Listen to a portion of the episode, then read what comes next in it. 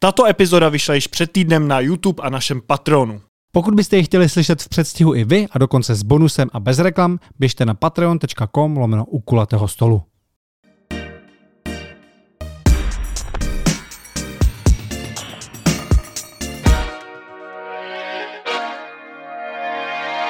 Dnešním hostem podcastu u kulatého stolu je Matěj Houška, rybář a zálesák, který od svých 11 let tvoří videa, která se stala hitem internetu. Ahoj Matěj.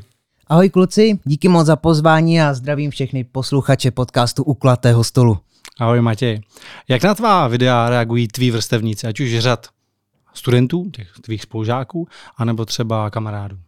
Samozřejmě pravda je taková, že dnešní mladá generace úplně to rybaření a zálesáctví nezbožňuje tak jako já, ale musím říct, že když půjdu na ty spolužáky přímo, tak my máme naprosto fantastickou třídu a stejně tak i kantory, kteří mě podporují, takže na mě nahlíží dobře a naopak je i vždycky zajímá, co dělám, o čem to rybaření a pobyt v přírodě nebo natáčení vlastně je, takže je to milý a moc si to vážím od nich. Jak zvládáš ty sám tu popularitu? A teď nemyslím jenom ty 100 tisíce shlédnutí, ale třeba to, že jsi byl v O2 aréně, ty jsi tam vystupoval na koncertě, mm-hmm. byl jsi na titulce Esquire. Mm-hmm. No, Pravda je taková, že já když jsem v 11 letech začínal s natáčením, tak mě nikdy nenapadlo, že to získá takové množství lidí a samozřejmě mi to dělá hroznou radost. Já jsem vlastně vždycky toužil mít jednou svoji vlastní skupinu fanoušků, pro kterou budu moct tvořit, sdílet s nimi s ní, uh, své zážitky a nějakým způsobem s nimi prostě komunikovat.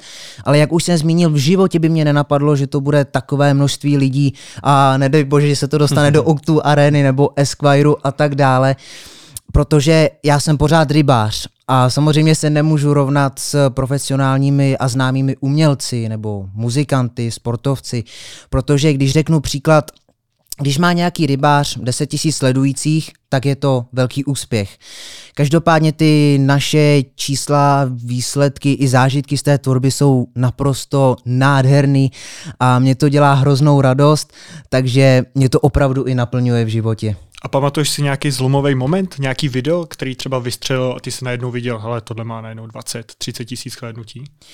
Já myslím, že to všechno bylo postupně. Tím, že já už to dělám opravdu přes čtyři roky, tak si myslím, že se to všechno na sebe postupně nabalovalo, ale ten největší, když to řeknu, boom, eh, tak ten nastal, když jsem se přehodil do takového toho pubertálního věku eh, a vlastně začal jsem tvořit i na Instagram, TikTok a tak dále a začala mě hodně sledovat moje generace, tak potom si myslím, že byl největší skok. Jak to bereš ty sám, když za tobou někdo přijde, třeba o fotku, mm-hmm. nebo mhm. ti prostě říct jenom, že má rád tvoji tvorbu? Mm. Já, je to strašně milý a pro mě to je obrovská motivace, protože proto já to dělám. Já jsem hrozně rád, když mohu mé generaci ukázat, že neexistuje jenom virtuální svět u počítačů, nebo když se mi podaří někoho inspirovat, aby vyrazil do té přírody, na ryby, nebo jenom zkrátka zažil něco neobvyklého. Takže pokud se ta moje tvorba někomu líbí, tak to je pro mě ten největší puls a motivace, abych pokračoval a že to, co dělám, má smysl. K té internetové slávě se samozřejmě váže i, to, i ty hejty, i to negativní. A ty si v jednom z předchozích rozhovorů říkal, že nejvíc tě hejtovali začátku důchodci. A že se na tebe vymýšleli jako nějaký pří, příběhy a jako nějaký lži. Víš konkrétně, co to bylo, nebo pamatuješ si to? Proč zrovna vlastně jako důchodci? To bych jako očekával spíš hmm, od hmm. třeba tvých vrstevníků, kterým se to třeba tolik nelíbí. A jaký to byly ty příběhy? Pravda je, že ti hejtři jsou hodně zajímavý téma a mě to i docela zajímalo, takže jsem se na to ptal i různých odborníků, kteří tomu na rozdíl ode mě fakt rozumí. A vlastně všichni mi potvrdili, že na to, jaký já mám zhlédnutí, tak eh, počet těch hejtrů je opravdu minimální, že to je skoro zázrak. Takže to mi udělalo radost, ale samozřejmě nějací jsou jak jste řekli, uh, asi největší nebo nejhorší období jsem zažil, když jsem natáčel a to bylo právě od určité skupiny rybářské veřejnosti ve věku 65 let a více. A opravdu to byly nadávky, které vám tady říkat nebudu, protože to by tohle video asi YouTube úplně neschválil. Ale a pro mě to bylo i tak nějak nepochopitelný, protože ti rybáři v tomto věku, co já jsem zmiňoval, tak oni často říkají, ty teď my jsme jediní, co do toho lesa nebo přírody ještě chodí, teď ta mladá generace, teď to sedí jenom u počítačů a nic to nedělá. Hmm. No jo, a pak jsem tam přišel já, mladý kluk, který má rád rybaření, chce to předat tím natáčením, psaním článků a tak dále i dalším vrstevníkům a oni si na něj začnou vymýšlet lži a opravdu ho přirovnávat k nejhorším lidem světových dějin. Takže pro mě to bylo i dost nepochopitelný, ale každopádně pak jsem začal natáčet s lidmi, jako je Pavel Tomy nebo Rudolf Hrušínský mladší, což jsou lidi, kteří natočili více jak stovku dílů do televize o rybaření a v tom rybářském světě mají opravdu velké jméno a jsou hodně vážení. Takže potom už se na mě naštěstí nikdo nic nedovolil. Pak jsem měl vlastně dlouhou dobu klid, Říkal jsem si, že už to ustalo, ale poslední dobou musím přiznat, že toho zase přibývá a mě úplně fascinuje jedna věc a to je, že ti hejtři si mezi sebou normálně tvoří hejt, no, normálně tvoří eh, vlastně trendy v tom hejtování lidí. Já to, já to úplně nemůžu pochopit, protože teď je největší trend dělání těch videí, že jo. Videí, ve kterých se vás snaží ponížit, vyprovokovat, zesměšnit a vyvolat proti vám skupinu lidí, která vás také nebude mít ráda a bude jako se myslíš vám... nějaký parodie nebo, No, nějaký ty nebo reakce? reakce? Přesně tak, je to něco takového. Já to ještě vysvětlím. Nemám vůbec nic proti parodiím. Například na mě udělal kluk takový srandovní video, jak já se takhle fotím s rybou, jo, dělal si z toho srandu, nebo holčina v podstatě úplně přesně okopírovala mý pohyby a moje video, kde, který jsem natáčel s bláznou ukolebavkou, písničkou. A to bylo úplně nádherný, mě to udělalo hroznou radost, ale já z toho videa prostě nesmím cítit tu nenávist. A ta u spoustě těch videí právě je. No a špatný je, že se proti tomu samozřejmě nedá nijak bránit, je to spojený s tím veřejným projevem, ale uh, úplně co je nejhorší na tom je, takže se najdou lidi, kteří ve finále ještě řeknou, ale my nic vezlim, my máme Matěje rádi, my to myslíme dobře. A tohleto, to jsou ty úplně největší zbabělci. Hmm. A těma já, řeknu to na rovinu, naprosto pohrdám. To, to radši ať mi někdo napíše klidně sprostě, vynadámy, ale tohle to je zbabilost a to se nedělá. Je to samozřejmě zvláštní pocit, ti hejtři, protože vy víte, že jste jim nikdy nic neudělali, vůbec je neznáte a oni vás přesto nenávidí a chtějí vám ublížit. Vy o tom určitě taky víte svý, protože taky máte úspěch, ale o tom taky budete teď vidět, co já teď řeknu. Pak se prostě stane chvíle, že mi napíše táta jedný malý holčičky, pošle mi její video, jak sedí v obýváku, kouká se na to moje video a teď si to úplně užívá, jak já si tam vařím. Nebo mi napíše malý klučina přes svou mamku, že mě má hrozně rád, hraje si na seriál s Matějem úvody a díky mě začal rybařit. Nebo až třeba po 75 letýho chlapa, který mi naopak napíše, že zůstal na světě už úplně sám, ale že potom, co zhlédnul má videa, tak ho ten svět začal znova bavit, protože vyrazil k vodě a znova si začal ten život naplno užívat a tohle jsou prostě momenty, které to všechno vykompenzují a proto já to dělám. To je určitě hezký. A Často, když někdo takhle vyčnívá, tak se setká třeba v té škole i se, se šikanou. Jak jsi, jak jsi na tom ty? A dotklo se ti to někdy? Tohle já jsem nikdy neměl, protože kluci, já boxuju. Já jako doma boxuju, tak, takže proti mě si to nikdo nedovolil. Ne, ne, ne, ne, ale fakt ne, mě, vždycky mě ta generace brala skvěle a takže to mi určitě taky v té cestě pomohlo a pomáhá. Zle- Zlepšilo se to mínění i teda mezi tou rybářskou komunitou? Určitě. Tím se to hodně zlepšilo právě, jak jsem říkal, že jsem natočil něco s Pavlem Tomem, s kterým teď máme mimochodem další natáčecí plán a bude to hodně zajímavý. Nebo taky s panem Hrušínským. Co třeba s Jakubem Wagnerem? Potkal jsi se s ním, což je u nás asi jako nejznámější rybář. Hm. Já se znám s Jakubem osobně, on se zná i s celou mojí rodinou, jsem za to moc rád a myslím si, že máme moc přátelský vztah, což je fajn. A chystáte třeba i nějaký video společně do budoucna? Zatím nic nechystáme, ale uvidíme, co přinese osud, on člověk nikdy neví. Tu tvoji tvorbu bych rozdělil na takové dvě části. Jedno je rybářství a druhý zálesáctví. S čím chceš víc do budoucna pokračovat? Co tě víc baví třeba teďka? Já jsem to měl vždycky postavené tak, že rybaření u mě bylo na prvním místě a to zálesářství jsem dělal vždy jako okrajovou činnost. Ale co je zajímavé, tak poslední dobou se to snažím co nejvíce kombinovat. To znamená, že jdu na ryby, ale abych jsem si to užil co nejvíc, tak do toho přidávám i prvky právě z toho zálesáctví. A myslím si, že takhle to i hodně lidí baví, že to dávám opravdu půl na půl a takhle bych s tím rád pokračoval i do budoucna. Mně přišlo právě, že to má velký úspěch, to zálesáctví. Ať když už mluvíš o nějaký rostlině, která může být nebezpečná nebo naopak hmm, užitečná, hmm. hodně využíváš ty shorts na YouTube, což má taky hodně shlédnutí, tak jestli nechceš pokračovat v tomhle trendu, třeba v zahraničí jsou populární uh, videa o tom, jak se staví přístřešek v zimě, v lese přežití, takovýhle věci, jestli by tě lákaly. Hmm. Určitě s tím hodlám pokračovat v tom zálesářství, tam se toho dá natáčet opravdu hodně moc, ale pravda je, že já natáčím rád dlouhý propracovaný formáty, to znamená, že ty reels a shorts, jak si říkal Martine, tak uh, to úplně není nic pro mě, když to takhle řeknu, protože mým snem v natáčení bylo od jak živa mít vlastní pořad v televizi s vlastníma námětama a dělat tam vlastní tvorbu a tam právě bych to chtěl všechno uplatnit, tohleto a natáčet jak zálesářství, tak i rybaření. Je to můj největší sen, tak uvidíme, jestli se to splní. Co tomu teďka brání? Já jsem slyšel, že už jste několikrát vy sami oslovovali třeba českou televizi, tak je už nějaký jednání teďka v procesu? My už jednáme s televizními společnostmi několik let a vždycky to vlastně dopadlo tak, že ano, moje tvorba se jim strašně líbí, fandí mi, ale v tom finálním důsledku vlastně upřednostnili vždycky jiný projekty a zvláště vlastně lidi, kteří už s tou televizí spolupracují delší dobu. Pravda je ale taková, že já jsem si moc dobře vědom toho, že právě ty sociální sítě mi pomohly ke splnění toho mého snu vlastního pořadu v televizi, protože právě díky nim si mě všimla řada producentů, režisérů, ale třeba i herců, umělců a tak dále. A teď jednáme znova, tak eh, uvidíme, rozhodně to nevzdáváme. A můžeš už něco prozradit, kde by si třeba chtěl mít ten pořad, jestli to bude česká televize nebo nějaká soukromá? To zatím se kluci, uh, omlouvám, to zatím prozrazovat nebudu, ale pro mě už by byla úspěch prostě ta televize. No a myslíš si, že je opravdu nutný jít do té televize? Jako já vím, že to je tvůj nějaký cíl, ale hmm. nešlo by mít prostě profesionálně, profesionálně natočený pořad na internetu? Jako vlastně na své vlastní platformě, nebo ať už by to bylo klidně i na YouTube? Hmm. To je pravda, to je skvělý.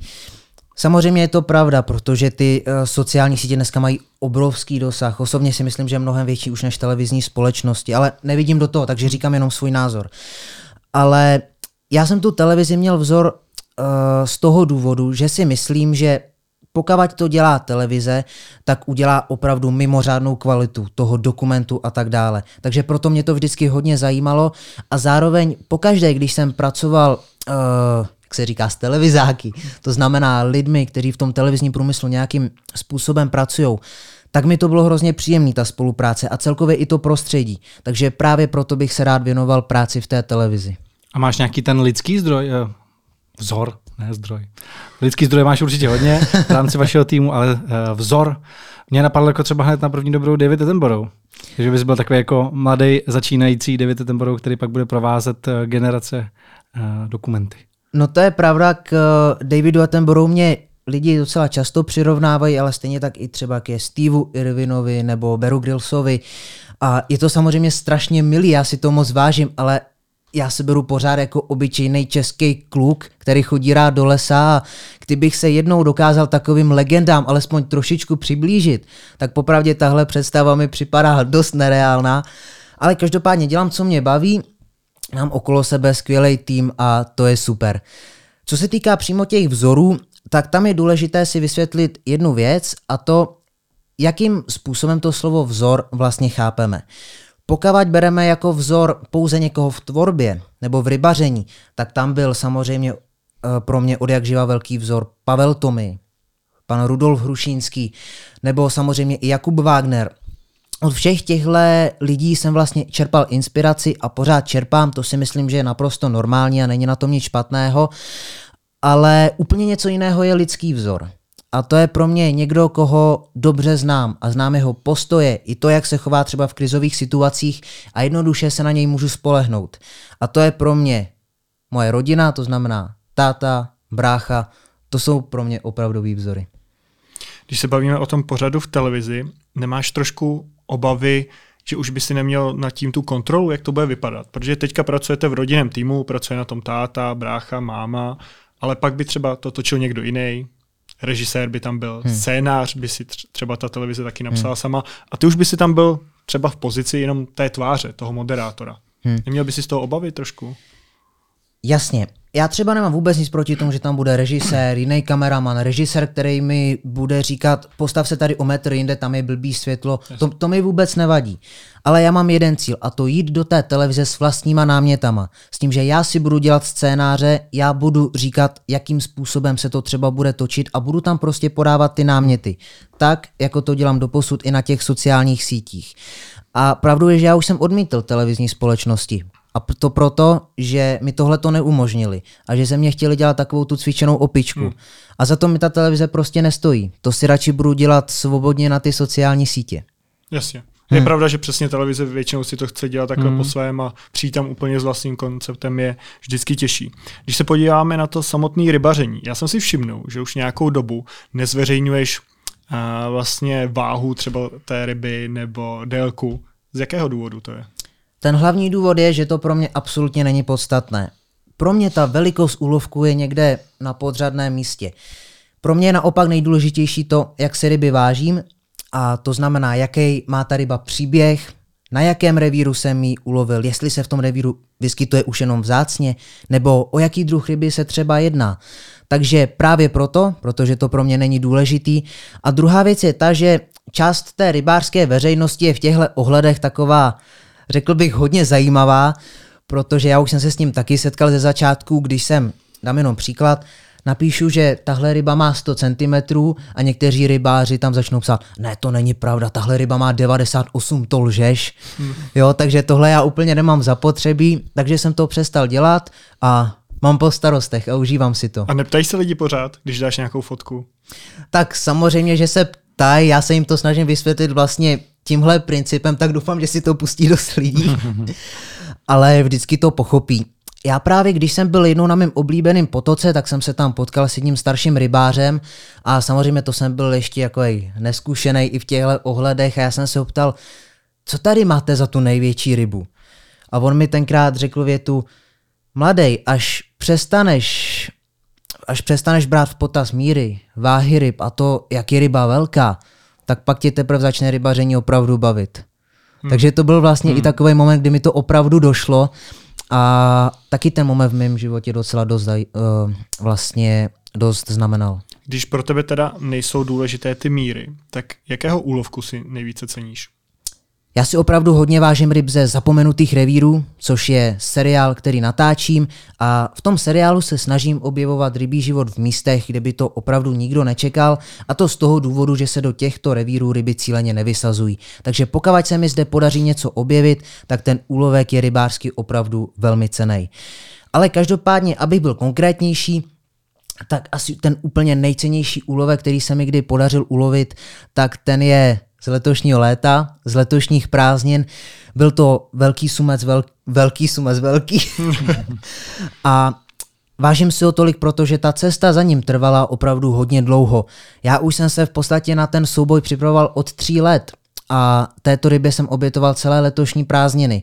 Takže když se pak člověk podívá na tu zpětnou cestu, co ho to všechno stálo za ulovením takové ryby, tak eh, pak to v něm zanechá vzpomínky a tahle ryba ve mně zanechala opravdu velký vzpomínky. Hmm. Když jsme u těch sumců, tak já jsem viděl jeden dokument, že hlavně, myslím, že to bylo z Ameriky a pravděpodobně je to asi druh používaný hlavně tam, že se sumci loví takzvaně na ruku že si vlastně najdeš to jejich doupě, nebo nevím, jestli to říkám mm-hmm. správně, tu noru, ve který jako oni tak jako přežívají, mm-hmm. že jo, spějí a vlastně strčíš do té nory ruku on se ti na ní buď chytne nebo ne, a když chytne, tak ty ho prostě pak jako vytáhneš mm-hmm. tou rukou. Zkoušel se někdy tohle? Dělá se to u nás? Tohle jsem popravdě neskoušel a u nás se to nedělá. Je to, myslím, i zakázané, protože je zákaz rybolovu hmm. nebo zákaz lovu ryb do rukou, takže si myslím, že by tu toho nikoho ani nenapadlo. A ono, tato metoda, ano, taky jsem viděl o tom, že se uplatňuje, ale důležité je říct, že pouze, pouze v určitém období. A to v období, kdy je sumec vetření, to znamená, že se rozmnožuje. Loví se tímto způsobem především samci, kteří mají úlohu tu, že hlídají jikry a vlastně ten svůj vlastně ty svoje děťátka, když to tak jako řeknu hodně, hodně laicky. A oni jsou strašně agresivní, protože samozřejmě dávají pozor a zastávají takovou tu roli toho alfa samce. To znamená, že právě když jim někdo to prostředí naruší, v našem případě, že tam někdo strčí tu ruku, tak oni jsou extrémně agresivní a takhle vystartujou. Jinak si myslím, že by díky svojí chytrosti vůbec na tu ruku ani nezautočili, ale naopak hmm. by odpluli pryč, protože oni cítí to nebezpečí. Sumci jsou hodně chytrý, takže v tomto období to ale funguje to, jo. A lákalo by tě to si to vyzkoušet v nějaký zemi, třeba kde to je teda legální, kde to je povolený? Asi, hele, kluci, ani úplně ne. Je to jako podle mě zase úplně věč, vy, asi vyšší adrenalin, že jo? Přece jenom nastavuješ jo, sám sebe v nějaký jako riziko, já nevím teda, co ti jako sumec může udělat, ale už ta představa, že do nějaký neznámý nory strkám jakoukoliv končetinu vlastně, no. tak eh, ve mně jako zbuzuje trochu strach. No to jo, tak možná by to bavilo mýho dědu, protože ten, když byl v mém věku, možná i mladší, tak chodil na potok já už to řeknu, pytlačit prostě. To znamená, že chytal ryby do ruky a takže teď by si mohl vyzkoušet lov trošku větších ryb do ruky, ale nevím, jestli by na to měl záda teda. Co ty, setkal jsi se někdy s pytláky? Samozřejmě, setkal jsem se hodněkrát. Je to samozřejmě nemilý, já jsem se i vždycky proti tomu nějakým způsobem snažil zasáhnout, ale pravda je, že se s tím poslední dobou setkávám čím dál méně, hm. což je fajn. A čím myslíš, že to je? Nebo jak jsi se snažil zasáhnout? Nahlásil jsi je? Já jsem se snažil zasáhnout tak, že jsem mu to původně tak nějakým způsobem se snažil vysvětlit sám, že tam nemá co dělat, jenže zase na druhou stranu jako řekněte něco tomu člověku, vy nevíte, co vám udělá, ještě jako hmm. když je to pytlák. Takže občas jsem se mu naopak vyhnul, protože jsem prostě nechtěl nic riskovat, ale když tam byl se mnou taťka, tak jsme to prostě vždycky řešili. Takže, takže tak. No a jak je poznáš? Jak poznáš pytláka na první dobrou? Poznal jsem to třeba tak, že jsme chytali na potoce pstruhy a chytali jsme na takzvaném pstruhovém revíru, kde platí určitý pravidla. Například to pravidlo je to, že se nesmí lovit na živočišnou nástrahu. To znamená, ne na žížaly, červy, to je všechno zakázané. No a viděl jsem, jak tam ten pytlák chytá na tu žížalu. Takže takhle jsem ho poznal na první dobrou. A ono je třeba důležité říct, že pytlák není jenom ten, kdo nemá rybářský lístek. Mm-hmm. Pytlák je ten, kdo porušuje rybářský řád. Aha, takže to může být jako regulární rybář, který má povolení, má rybářský lístek, ale prostě nedodržuje ty pravidla. Je to tak. Hm. Vydáváte ty videa pod názvem Tým 2010. Tým, jakože jste rodinný tým a Přesně 2010, tak. že to vzniklo v roce ano, 2010. Ano. Co všechno máš na starosti ty a jak to máte rozdělené? Kdo točí hmm. videa, kdo je stříhá, kdo vymýšlí ty náměty? Hmm. Tam je to opravdu, že každý musí přiložit ruku k dílu, protože ten formát, který se snažíme dělat my, kort těch delších propracovanějších videí a filmů, tak to zabere hodně času a úsilí, takže to děláme všechno dohromady. Já osobně mám v tom týmu hlavně na starosti tu samotnou práci před kamerou a psaní scénářů. Dříve tak psal scénáře především taťka, protože musím říct, že to není nic lehkého připravit dobře zpracovaný a přehledný scénář, ale dneska už to děláme společně, takže na tom hodně makám. Ty delší videa to pak stříhá většinou brácha s taťkou, tomuhle já se tak trochu vyhýbám, ale já se třeba věnuji střihu těch krátkých videí, to znamená Reels, Shorts a tak dále ale také se především věnuju studování o té rybí morfologii, rybím světě a tak dále, abych to právě mohl lidem předat a předat jim co nejzajímavější informace, jak třeba z toho zálesáctví, tak i z toho rybolovu. Na koho ta videa cílí? Máš jako vyloženě nějakou definovanou skupinu teď, když už vlastně to má takovýhle úspěch a říkáš si, chci, aby se to dostalo k těm a těm lidem? Vůbec. Vůbec. Já to dělám tak, jak mě to baví a v podstatě mi je jedno, komu se to líbí. Když jsem začínal, tak bylo takový zajímavý, že mě sledovali opravdu především starší lidé, to znamená i důchodci, věk takový ty 50, 40 a tohleto. Ale až potom vlastně, co jsem šel takhle na ty sociální sítě, kde je těch mladších samozřejmě mnohem víc, ti, co takhle scrollujou, že jo, tak eh, tam se to pak přehouplo a teď mě sleduje právě především moje generace, mladá generace, z čehož mám velkou radost, protože tím jsou samozřejmě nejbližší. A plánuješ natočit i nějaký videa pro úplné začátečníky, jak vybrat první prut, jak úplně začít s rybařením? Nemám žádný povolení, nemám nic. Mm-hmm. Jak se k tomu dostat? To je zajímavé. Ani jsem o tom vlastně nepřemýšlel, já už se to v podstatě snažím tak nějak dávat i do toho, co dělám. To znamená, že když jdu do lesa a vyrobím lžičku, tak vím, že si ji může udělat pokročilý zálesák, ale že si podle toho návodu zvládne udělat i malý kluk, který v životě hmm. v tom lese nebyl. Ale určitě je to zajímavý nápad, to určitě. Třeba kdybych já chtěl začít, nemám žádné zkušenosti s rybařením. Co potřebuji, abych mohl vůbec rybařit? Mm-hmm. Především, uh, pokud opravdu to rybaření chceme dělat Často tak eh, je asi nezbytně nutné si udělat rybářský lístek, to je základ, a pak osobně doporučuju na internetu dneska stovky, tisíce, možná i miliony naučných videí o rybolovu, tam si prostě pustit jich pár, abyste něco věděli a jít k vodě. Já třeba zastávám jednu myšlenku a to je, že v dnešní době se hodně říká, nebo já jsem se s tím setkal, že než vlastně na ty ryby půjdu, tak musím být nabychlovaný o tom, jak se navazuje háček, o tom, uh, o tom, co je to aftma prutu a tak dále. Ale já tohle nezastávám, protože představte si toho pětiletého kluka, který ho budete dva měsíce někde ve třídě bychlovat o tom, co je to ryba a jak se rozezná kapr a jeho to přestane bavit, ale po těch dvou měsících. Hmm. To znamená, že podle mě, pokud se někdo začít s rybolovem, ideálně pokud má nějakého dědu, strejdu, tátu, který mu to může přiblížit, tak prostě ať jde rovnou k vodě a takhle se toho naučí nejvíc. Já jsem vlastně taky ze začátku začínal a neuměl jsem prakticky nic, ale už jsem byl u té vody a ten taťka mi třeba pomáhal. Takže u tebe to, by byly tři, ale na, nám je přes 30. ne, tak vy byste to zvládli mnohem rychlejš než já. A u tebe to byl teda ten táta, který tě k tomu přivedl. Je to tak, především to byl táta, protože jak už jsme si řekli, tak ten tým vznikl v roce 2010 a to po mnohaletém rybaření, to znamená, že taťka s bráchou měli už zkušenosti s rybařením, především slovem velkých kaprů, takže právě od nich jsem se toho hodně naučil, ale třeba takové ty staré rybářské triky mě učil i děda. Hm. A než ty si začal být v týmu, protože asi na začátku si tam nebyl hned v mhm. roce 2010, tak jak vypadal ten tým? Taky natáčel videa, protože co jsem našel ty nejstarší, tak tam si hned ty před kamerou. To je pravda, některá videa se natočily, dokonce i byly zveřejněny, ale pak jsme je stáhli, protože prostě oni dva se na sebe nechtěli koukat, když jsem v tom nehrál já.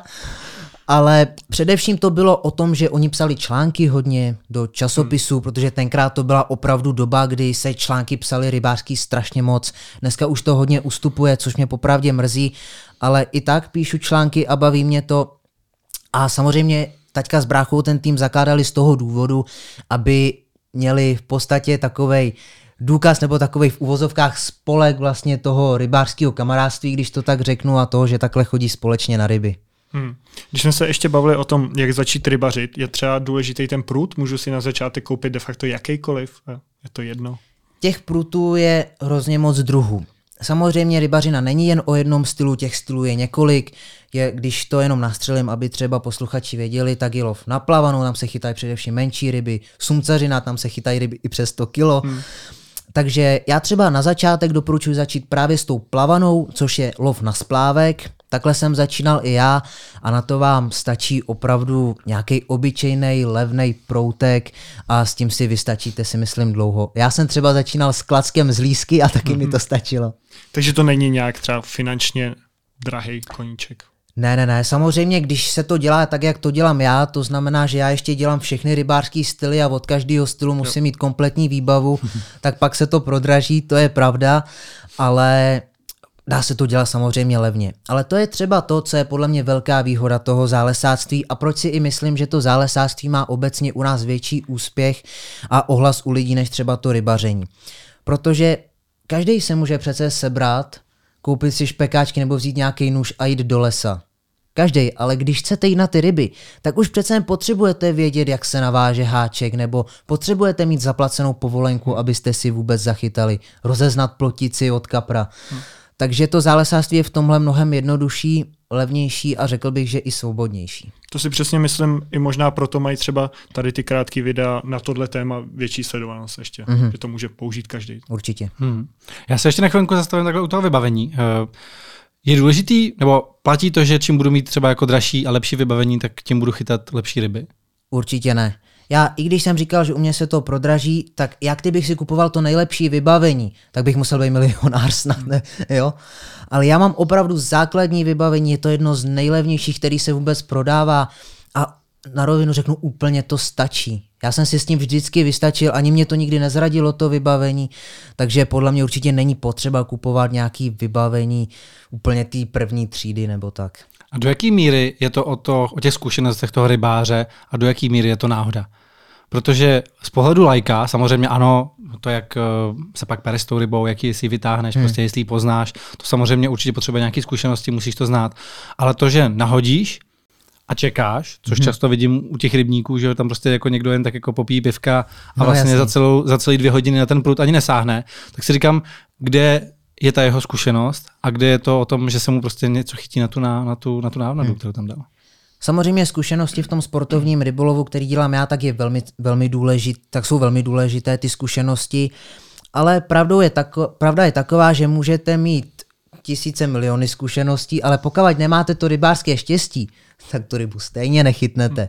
Ale samozřejmě ty zkušenosti nám tomu výrazně dopomáhají, abychom tu rybu přelstili.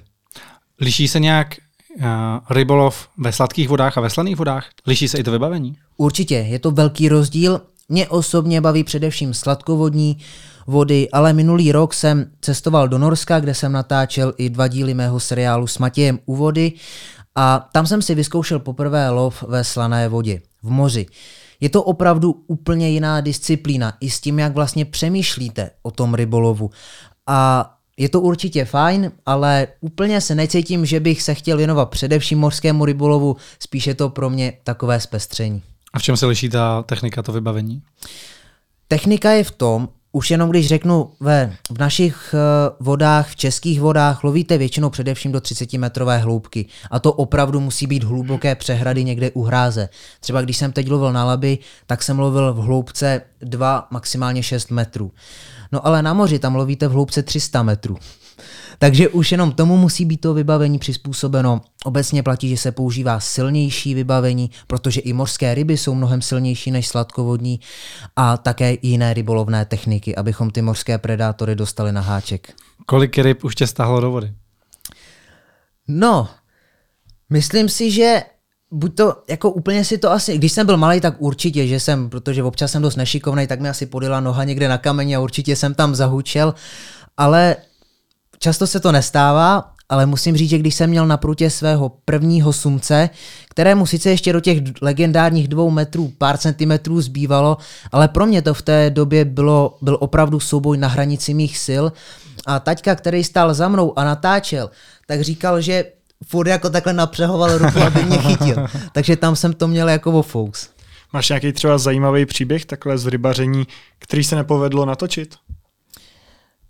Je toho hodně ale asi úplně ten nejzajímavější příběh je právě z těch letošních prázdnin a opravdu bych to teda nechtěl zažít znovu jen proto, abych to mohl natočit, protože to bylo dost nebezpečné. A bylo to, když jsme byli s naší lodí na Laby u Štětí a já jsem vlastně stál takhle na té palubě, předpověď jsme měli nakoukanou, tam nic nehlásili, tak jsme říkali, to bude krásný rybářský večer. A najednou jsem vlastně viděl před náma daleko takovou jako hnědou nebo šedou stěnu. Tak já jsem si říkal, co to je, sakra. Jo, tak jsem si říkal, to je přáňka nebo nějaký, nebo blbě vidím. Jenže ono se to začalo blížit a najednou to začalo. Takovýhle kroupy, takže jsme ani nemohli vylízt ze stanu. Samozřejmě obrovský vítr, vlny, prostě asi si to dokážete představit, blesky všude okolo nás. No a potom, co to odešlo, tak jsme se dozvěděli, že to byla supercela a přímo to, uh, přímo to epicentrum, tak v tom jsme byli my.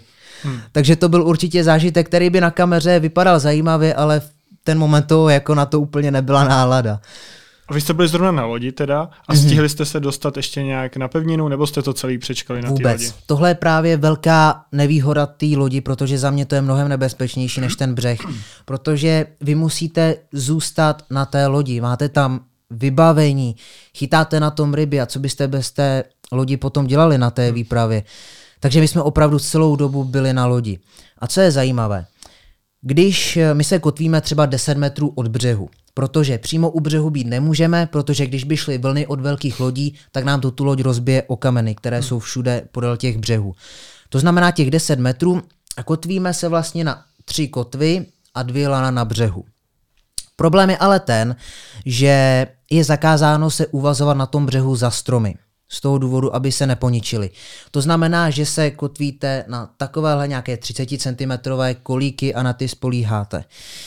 Jakmile přišla ta supercela, tak kotvy ty to absolutně neudržely, protože to byla taková, to byly takový vlny a vítr, že to bylo bez šance, takže kotvy ty si lítaly ve vodním sloupci opravdu jak chtěli. A vzhledem k tomu, že ten vítr šel jenom z jednoho směru, tak ten druhý kulik byl v podstatě tak nějak k ničemu a celou tu těžkou loď, včetně nás, držel ten jeden 30 cm kolík. Takže já jsem se celou dobu modlil, abych ho dobře zatloukl, hmm. protože kdyby se ten kolík urval, tak my bychom jeli tím labem a nevíte, co se vám stane. Hmm. Takže tam se napak hodně hlavou, jako co budeme dělat, vyskočit z lodi nemůžeme, to nás zabijou ty kilový, kilový kroupy, ale Nakonec to dopadlo dobře, no ale měli jsme strach, to se přiznám teda. A nebyla nějak poničená loď? Loď naštěstí ne. Naštěstí to zvládla, ale my jsme si pak uvědomili, že my jsme třeba celou dobu měli venku solární panel. A na to všechno padaly tyhle kroupy. Samozřejmě v ten moment vás to nenapadne, to máte starost o něco, o něco úplně jiného. Takže to byl tak trošku zázrak, že to všechno vydrželo. A chodíš vždycky chytat s někým, nebo máš rád i, že by si šel úplně sám a měl ten klid? Já chodím především s někým, právě často s tím naším týmem, protože já jsem vždycky rád ve společnosti, i když jsem na těch rybách, tak nerad chodím sám, vždycky jsem tam rád s někým, s kým si můžu pokecat a vyměnit si s ním ty zážitky. Ale určitě tam jde hlavně o to, o jakou tu rybářskou disciplínu se jedná. Protože některé rybářské disciplíny skoro není možné, abyste dělali sám. To znamená třeba právě ten lov sumců. Představte si, že máte naproti rybu, která má přes 100 kilo a jste tam úplně sami a nikdo vám nepomůže. No to je šílený. Hmm.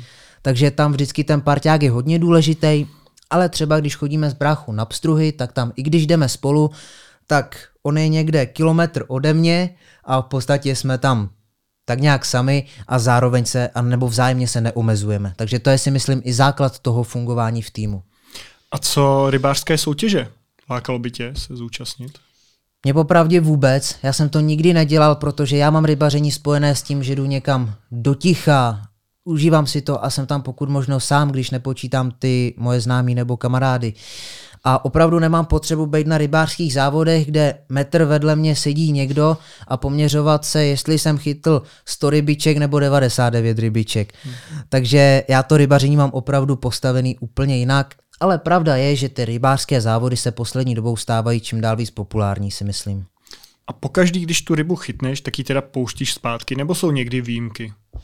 Já ji pouštím opravdu po každé, co to jde, ale samozřejmě nastane třeba situace na moři, kdy rybu vytáhnete z velké hloubky a ona to nepřežije, protože je tam velký tlak a jí se tím určitým způsobem třeba poškodí orgány. To je prostě normální při tom lovu na moři. To znamená, že ano, pak se ta ryba musí vzít.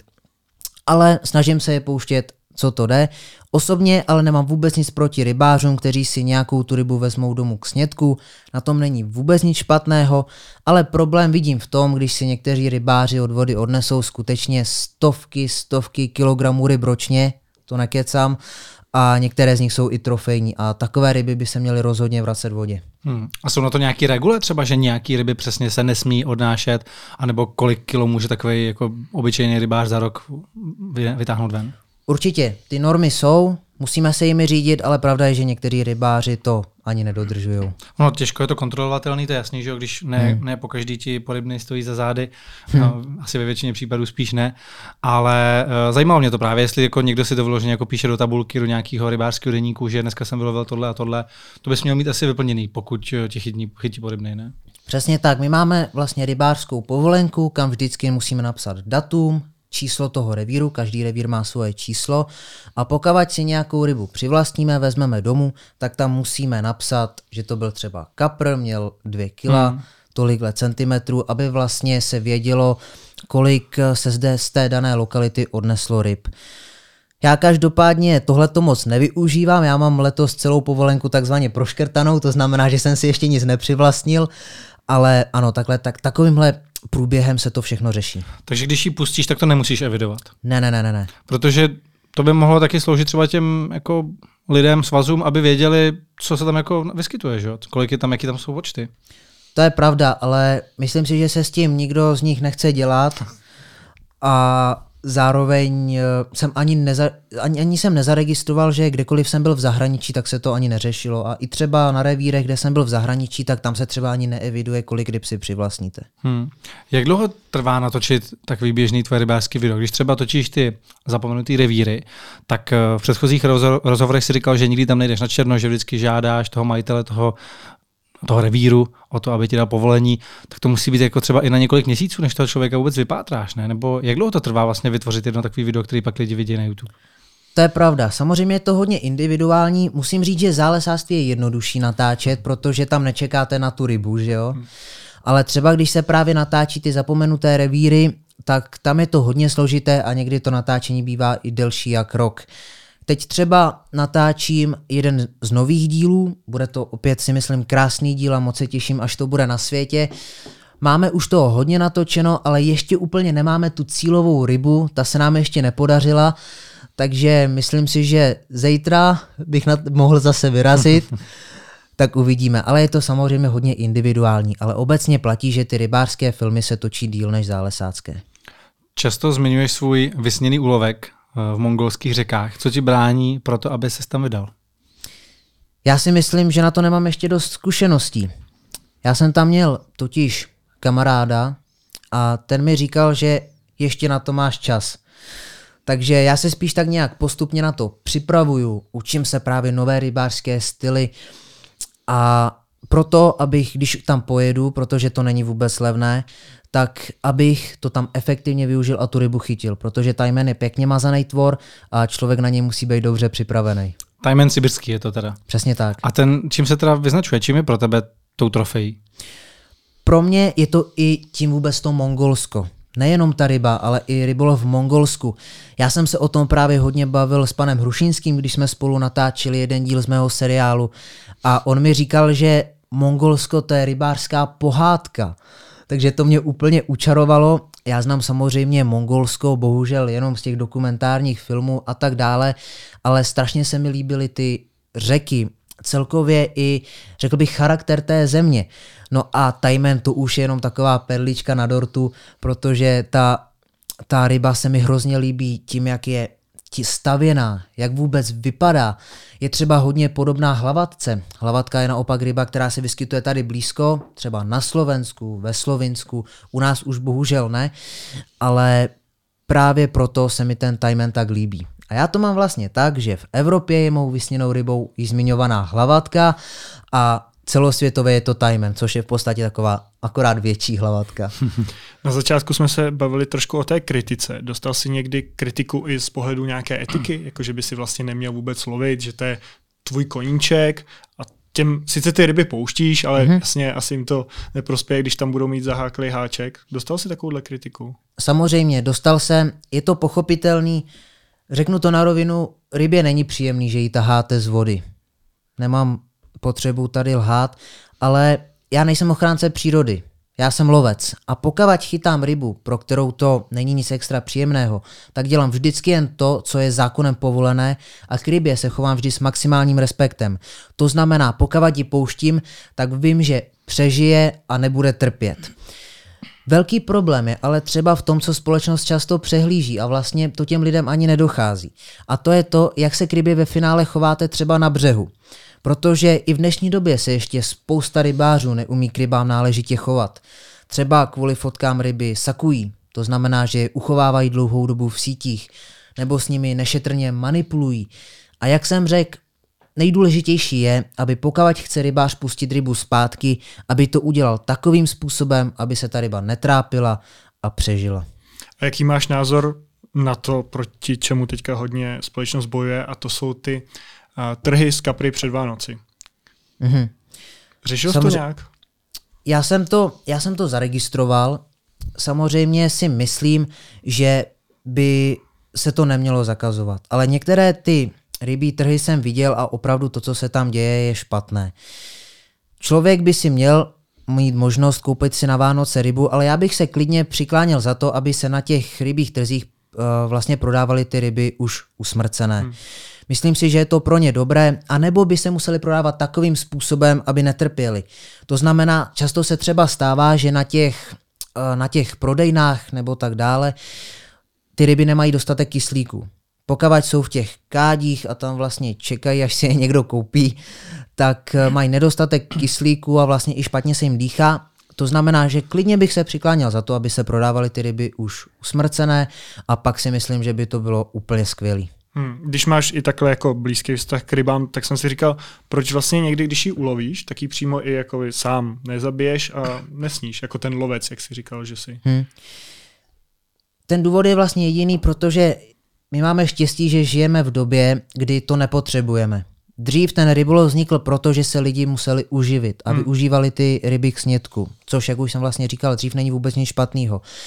Ale já vlastně tu potřebu nemám, Nemusím se živit rybama, to znamená, že mi dělá větší radost, když je pouštím a vím, že se s tou rybou můžu potkat znova, nebo že se ta ryba může třeba rozmnožit a můžu pak chytit některého z jejich potomků. Takže to není, že by si tu svoji pustil a pak si šel koupit do obchodu tu rybu. no, no to ne. Já to mám... prostě to by nedávalo trošku smysl, že jo? No. Protože přece jenom ten velkolov je mnohem horší, než to, že ty no. si Ale Patriku, jednu. znám i takový rybáře. Hmm. Znám i takový, který chytnou rybu, pustí a pak si ji jdou koupit. Takže ty nejíš ryby? No, takhle, jim ryby, ale ne, že bych je, pro, ne, nechutnají mi tak, abych je měl tendenci vlastně jíst často. A pravda je taková, já to řeknu, ono to je celkem zajímavý, že do nás vlastně do lidí se dostává informace ta, že ryba je hrozně zdravá. Že by se měla jíst dvakrát týdně. Ale bohužel dneska už to ve většině případech vůbec není pravda. Nejčastěji jíme co? Mořské ryby samozřejmě, které se k nám dováží. Já jsem to zkoumal a ten proces třeba vypadá tak, že se vyloví velké množství ryb a ty ryby nejsou ani humánně usmrceny. Oni se nechají vlastně umřít eh, z nedostatku kyslíku, v podstatě udušením, a potom samozřejmě to maso rozmrzne, zmrzne, rozmrzne, zmrzne a tohle to maso se dostává k nám. A já když si dám filet ve, z nějakého pangase nebo tresky ve školní jídelně, tak se to nedá absolutně srovnat s tou rybou, kterou jsem jedl třeba v Norsku. Jak jsem říkal, že nepřežila to vytažení. To je úplně něco jiného. To byste mi ani nevěřili, to byste nepoznali, to byste řekli, že je úplně jiný tvor. A samozřejmě i tady v Česku jsou revíry, ze kterých je už i, řekl bych, nebezpečné ty ryby brát. Například se tady v Česku nachází nádrž, kde je vysoký obsah rtuti ve vodě. Hmm. To znamená, že už je zde třeba i zákaz toho přivlastňování ryb, protože ty ryby jsou kontaminované, toxické hmm. a je nebezpečné je vlastně konzumovat. A když jsem byl třeba letos na výpravě, celé ty prázdniny, tak jsem mluvil převážně na řece Labe a to byste nevěřili, jak je ta řeka špinavá. Já jsem to i tak trošku odstonal vlastním zdravím, protože samozřejmě jsem se šel vykoupat, když bylo vedro, vylezl jsem a jako kdybyste fakt skočili do oleje. Fakt normálně na vás byly takhle fleky olejovitý, takže pak jsem z toho ještě chytil nějaký exem, mi řekla doktorka z, nějaký, z té vody. A když se vás vlastně pak člověk podívá na to, v čem ty ryby žijou, tak uh, si nemyslí, že je to i úplně dobře. Ale samozřejmě, pokavať tomu ten rybář rozumí nebo člověk a uloví rybu, která je mladá, ideálně ještě pochází z kvalitního revíru, tak pak je to naprosto v pořádku. Pak se stane něco takového jako na bečvě, že jo? Utudlá se to a nikdo o tom ani neví a ty si pak tuhle tu rybu doma smažíš na pánvi. Je to pravda. Ta bečva to byla samozřejmě velká kauza, která se zmedializovala, ale já když jsem byl právě na Lebi, tak jsem se tam bavil s jedním klukem, který nebo něco starší než já a u toho labe žije už asi 17-18 let a on, já jsem mu o tom říkal, protože něco podobného se stalo před roky i na laby. Já jsem se optal, jak to tady teď vypadá, ta rybí obsádka, mělo to nějaký vliv? A on říkal, to vůbec neřeš, tady se to děje pořád. Tady, když hmm. se podíváš, tak po půl kilometrech tady jsou výtoky z nějakých fabrik. A tady už to lidi vůbec neřeší. Akorát se vždycky vezme nějaká větší kauza, která se zmedializuje, aby to mělo úspěch, ale stává se to tady prakticky pořád. Takže to je na jednu stranu i trochu smutný. To je smutný, no. To, to, to je teda hodně smutný. Pak se člověk nemá divit, že vyleze má nějaký exem. To je možná no, ještě ta lepší varianta. No jasně. Stane se ti někdy takhle při tom rybolovu, že vytáhneš rybu třeba na tom moři, kde nejsi tolik zkušený a prostě nevíš, co to je? Také se mi to samozřejmě stalo pak, pak je to jednoduchý, rychle vyfotit, rychle pustit a hledat, co to je, ale z těch našich sladkovodních českých tam už se mi to nestává naštěstí. Poznáš takhle podle toho, jak táhne, jestli se to tak říká, uh, kolik třeba měří, jak je velká, kolik, kolik váží? Dokážeš to nějak odhadnout? Dá se to odhadnout, ale vždycky ne úplně. Třeba jsou revíry, kde se ryby tahají několikrát za život z vody. Třeba i stokrát za život se ta ryba vytáhne na břeh. A ono, když tu rybu budete tahat postý, tak ona může mít, konkrétně třeba kapr, ten kapr může mít 30 kilo, ale on už nebude chtít bojovat, když už to zažil stokrát. Takže vy to vytáhnete jako takového kapříka v podstatě. Ale pak jsou třeba ryby z těch zapomenutých revírů, které jsou takhle malinké a oni bojují jako několika násobně větší ryby. Takže samozřejmě... Protože to neznají. Přesně tak. A brání se hodně. Hmm? Používáš nějaké moderní technologie na lov? Samozřejmě používám, ale osobně mám ra- radši spíš takový ten lov po staru, ale využívá se třeba takzvaný echolot, což je vyhledávač ryb, tak ten používám třeba hodně při lovu sumců. A to funguje jak? Funguje to tak, že se do vody ponoří taková sonda a potom pozorujete obrazovku, vypadá to jako tablet a vy vidíte, co se pod tou vodou děje. Vidíte, jaká je pod vámi hloubka, jak se mění struktura dna a když máte štěstí, tak tam vidíte i ryby. Takže tohle používáš třeba i při hledání těch zapomenutých revírů? Že vlastně ty tam přijdeš a zjistíš, jestli tam vůbec nějaké ryby jsou. No, problém je ten, že, jak jsem řekl, musíte mít tak trochu štěstí, abyste tu rybu tím echolotem našli. Protože ten echolot neslouží výhradně k vyhledávání ryb. On vlastně slouží k tomu, abychom si pod tou vodou našli ideální místo, kam nahodit a kde by hmm. ta ryba mohla zabrat. Protože pokavať ta ryba leží u dna, tak vy na tom echolotu nepoznáte. To znamená, že tam se potom musí už zkoušet, jestli tam ty ryby jsou opravdu nahazováním, ale ano, také jsem na zapomenutém revíru použil moderní technologie, abych si právě třeba zmapoval nejlepší místo, kde bych tam ty ryby mohl objevit. Hmm. Moderní technologie třeba, třeba granát, jako, jako naši sousedé za druhé světové války. To spíš zastaralá technologie. Ty jsi několikrát říkal, že se tím nechci živit rybařením ani mm-hmm. vlastně zálesá s tím, že chceš po gymnáziu jít na právničinu, chceš být právník, mít vlastní kancelář, ale dalo by se tím uživit? Kolik lidí se u nás vlastně dokáže uživit rybařením? Já si myslím, že by se tím rozhodně dalo uživit. Dneska se v republice rybařením živí velká spousta lidí, ale živí se tím pomocí rybářského biznisu. A to je to, co já bych nikdy nechtěl dělat. To znamená, nechtěl bych propagovat výrobky, dělat recenze, mít rybářskou firmu nebo provozovat soukromé komerční revíry. Mě by to nebavilo a myslím si, že by mi to i vzalo takovou tu vášeň k tomu rybaření, kterou mám. Já bych chtěl prostě jenom natáčet, cestovat, psat články, knížky, pořádat přednášky a tak dále. A tomu rybářskému biznisu bych se chtěl vyhnout.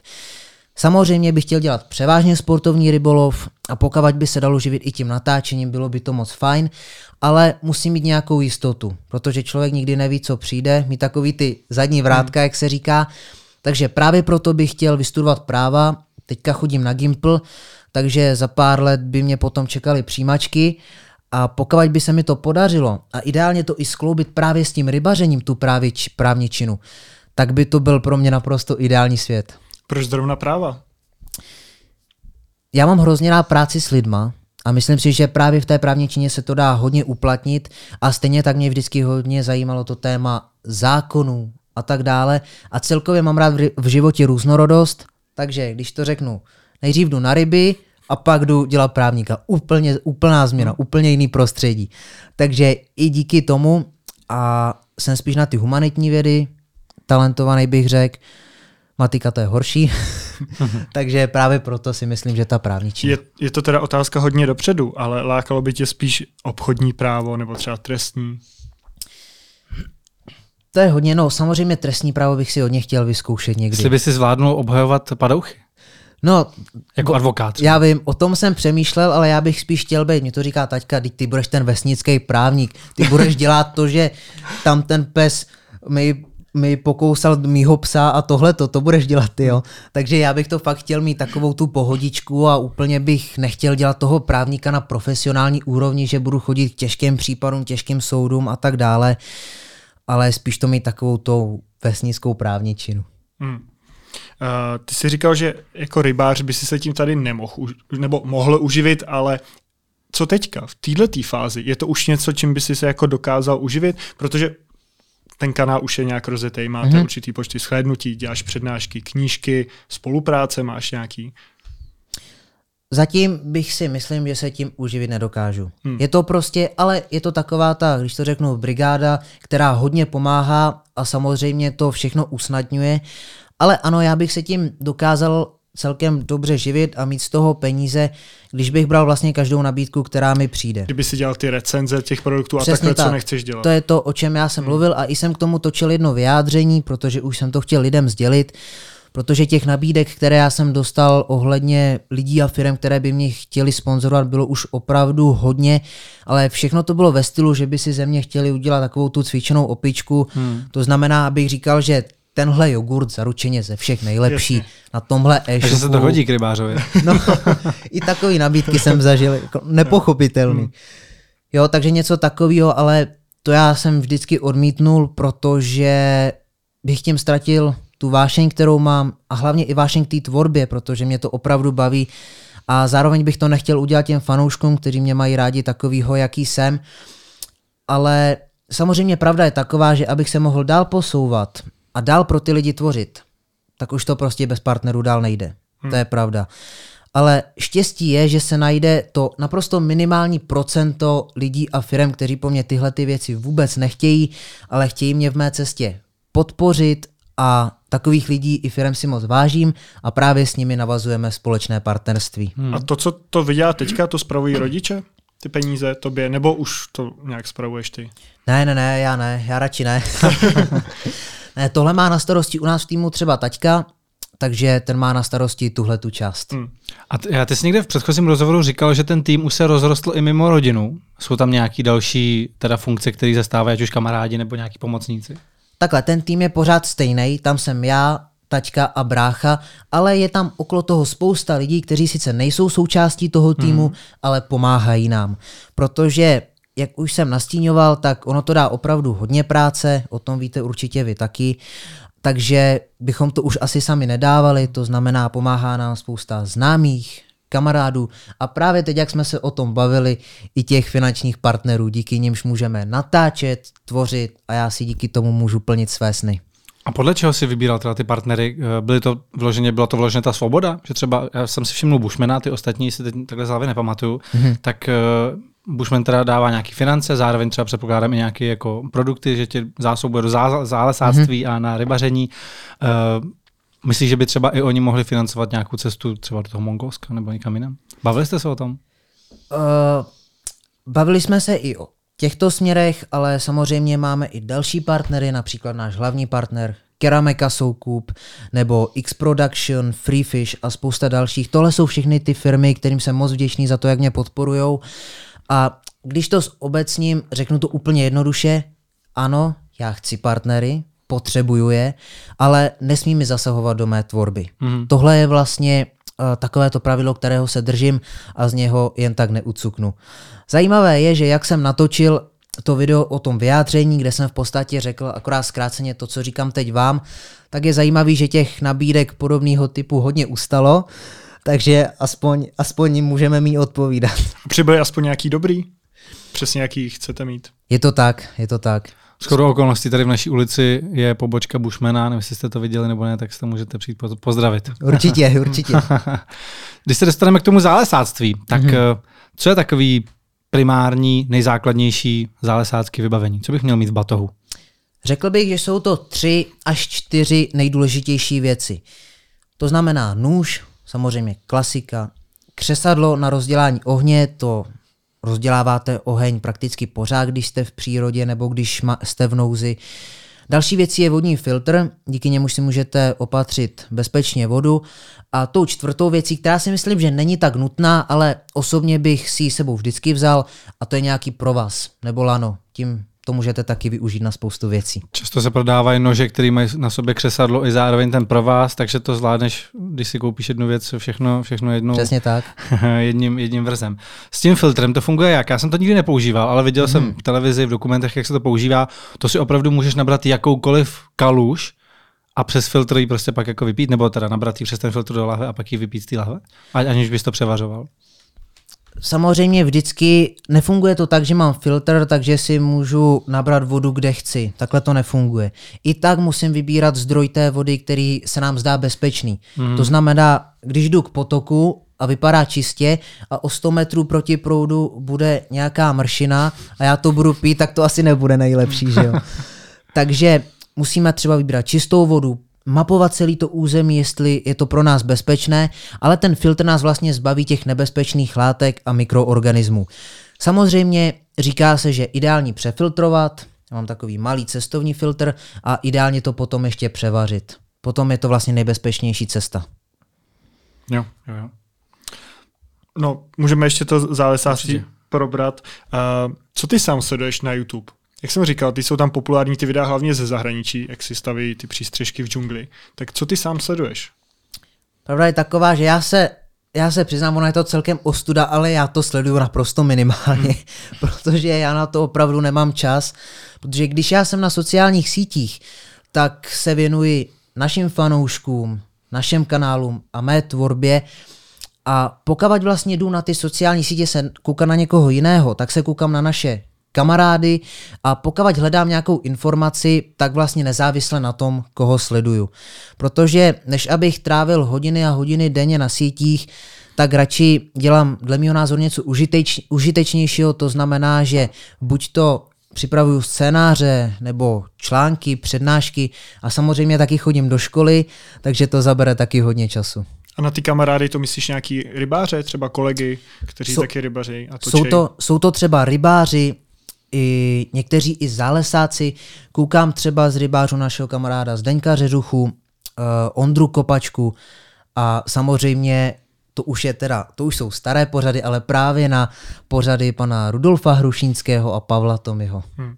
U tebe je hodně typický ten přednes, to, jak mluvíš na kameru. Uh, používáš čtecí zařízení? Vůbec. Vůbec? Ne, Zkoušeli jste to někdy použít?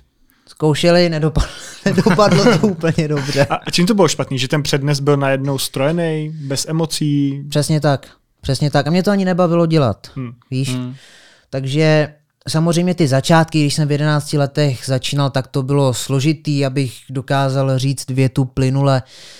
Takže to byla delší cesta, ale postupem jsem se to vlastně všechno naučil a pokud si dělám scénář, tak si ho přečtu, určitým způsobem se ho i naučím, se dá říct, ale říkám to těm lidem přímo do kamery, bez jakýhokoliv čtení, protože pak jim dokážu předat ty emoce, příběhy a dobrodružství a o tom si myslím, že moje tvorba hlavně je. To já chci lidem předat. A učíš se to slovo od slova z paměti, nebo máš bodový ten scénář a řekneš to vlastními slovy, co tam chceš říct? Uh, je to tak půl na půl. Rozhodně se to neučím tak, že bych to měl nadrcený, že Ježíš, teď jsem řekl, a mělo tam být i, hmm. to rozhodně ne. Okay. Ale samozřejmě ta příprava je, pokud třeba si řekneme zapomenutý revíry, tak tam ty úvody jsou napsané podrobněji, ale zbytek nebo část toho je i třeba úplná improvizace, kdy nemám naučeno vůbec nic a musím v té přírodě úplně zaimprovizovat. Tebe všichni znají jako rybáře, zálesáka, ale jaký máš další záliby mimo přesně tyhle ty dvě rybaření a zálesáctví? Mm-hmm. Tak určitě vždycky rád kecám s kámošem, já jsem extrovert, takže uh, mezi lidma jsem moc rád. Vždycky jsem rád sportoval, já jsem třeba, hodně jsem boxoval, ale teď teda musím posl- přiznat, že poslední rok to hodně flákám, takže bych to chtěl přes zimu nějakým způsobem dohnat, ale to mám hrozně rád na vyčištění hlavy. Takže to se neříkal jenom kvůli ty šikaně, aha, okay. Ne, ne, ne. Taky to, já boxuju. ne, to, to je pravda, to je pravda. V tom případě já boxuju taky, Martin dvakrát tolik. Tak ale sparring ne, jo, já, já, to, to, to, bych zůstal já, pokole na já, zemi. Já jsem viděl i video právě, jak si boxoval, že ty jsi to dával na svůj osobní Instagram, mám myslím. To tam, mám to a tam. taky, taky jsem si myslel právě, že se tomu nějak věnuješ z toho důvodu, že ty jsi se potkal s Davidem Kozmou a psal si mm-hmm. tam k tomu, jako, že ho sleduje, že víš, jako, jaký má příběh a takhle. Takže sleduješ i MMA třeba? Baví tě? Minimálně, hmm. ale s Davidem se znám uh, právě, že z tý, právě z O2 arény, kde jsem vystupoval, ale Davida beru jako strašně fajn člověka, vím, že tady u vás hmm. taky byl, takže já jsem vždycky koukal na filmy o Rokim, že jo, a to, to mě vlastně dostalo i k tomu boxu, že jsem to vyzkoušel, ale David fakt opravdu strašně fajn kluk a čím mě hodně překvapil je to, že i když je to člověk, který svou pílí a uh, vášní vlastně se dostal do pozice a do úspěchu, který má, tak on, vy u něj vlastně cítíte, že on by tu svoji převahu nikdy proti nikomu slabšímu nepoužil. A to je věc, kterou na něm hrozně cením a doufám, že se zase brzy někdy potkáme. Ne teda v ringu, ale... To by asi nechtěl nikdo. ale ta O2 Arena, to je zajímavý, protože já jsem nikdy nenašel z toho záznam, vlastně z toho tvého vystoupení mm-hmm. tam. To byl koncert eh, kapitána Dema, který tě teda předpokládám oslovil, jestli by si tam nechtěl vystoupit. Jak to tvoje vystoupení vypadalo v O2 Areně a jaký byly reakce? Když mi právě Jirka Burian alias kapitán Demo napsal, tak popravdě jsem si ze začátku myslel, že si ze mě dělá srandu, protože on je velký šprýmář. Pak vlastně ten druhý stand-up, tak ten mě bavil ještě víc, ale k tomu se pojí zajímavá historka. Vy s bráchou jste dostal od rodičů kus lesa. Mm-hmm. Jak těžký je obhospodařovat takový les? Je to těžší, než se zdá. A tak samozřejmě já jsem normální kluk, říkám, no taky jsme ve třídě vysadili dveře a málem proskleli v okno a tak dále. Jsi jako první rybář na titulce Esquire a fotil si s Benem Renchem, což je taky náš tady bývalý host. Tak jaké to bylo? To, že se vůbec to rybaření dostalo na obálku tak prestižního magazínu, jako je Esquire, tak to je přeci úžasný.